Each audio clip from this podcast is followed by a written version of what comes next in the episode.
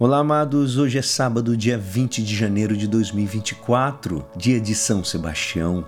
Há 24 anos eu estava chegando na cidade maravilhosa, no Rio de Janeiro, e quero louvar e agradecer a cada uma das pessoas que passaram pela minha vida e que me acolheram com tanto carinho. Louvo e agradeço pela essa cidade abençoada do Rio de Janeiro e por todos os meus amigos. E hoje a nossa igreja nos convida a meditar juntos o Evangelho de São Marcos, capítulo 3, versículos 20 a 21. Naquele tempo, Jesus voltou para casa com os discípulos e de novo se reuniu tanta gente que eles nem sequer podiam comer. Quando souberam disso, os parentes de Jesus saíram para agarrá-lo, porque diziam que ele estava fora de si. Esta é palavra da salvação. Amados, hoje nós vemos como os próprios integrantes da família de Jesus atrevem-se a dizer que ele estava ficando louco.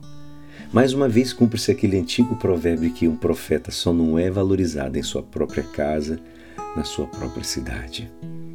Esta lamentação não não joga em cima de Maria Santíssima, porque desde o primeiro até o último momento, quando ela estava ao pé da cruz, manteve-se solidamente firme na fé e tinha confiança, mostrava e dava confiança para o seu filho Jesus. Agora, e nós? Possamos fazer um exame. Quantas pessoas que vivem ao nosso redor, que a temos ao nosso alcance, são luz para nossas vidas? E nós? Não é, não é necessário ir muito longe. Pensemos no Papa João Paulo II, São João Paulo II quanta gente o seguiu e ao mesmo tempo quantos o interpretavam como um teimoso, antiquado, ciumento do seu poder. A mesma coisa com relação a Bento XVI, como um arrogante, eu não ia com a cara dele antipático.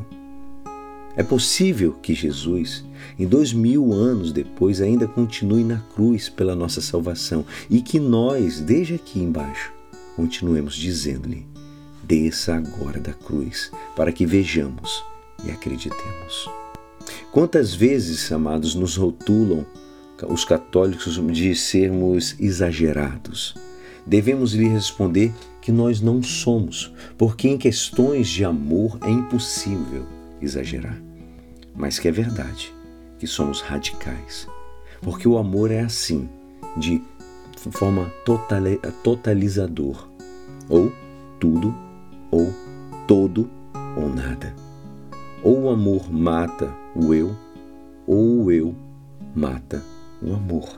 É assim que funciona. E por isso que o Santo Pai nos fala de radicalismo evangélico e de não ter medo, amados. São João Paulo II, São João Paulo II nos fala: na causa do reino não há tempo para olhar para trás, menos ainda para dar-se a preguiça.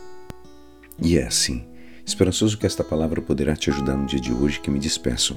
Meu nome é Alisson Castro e até segunda, um abençoado fim de semana. Amém.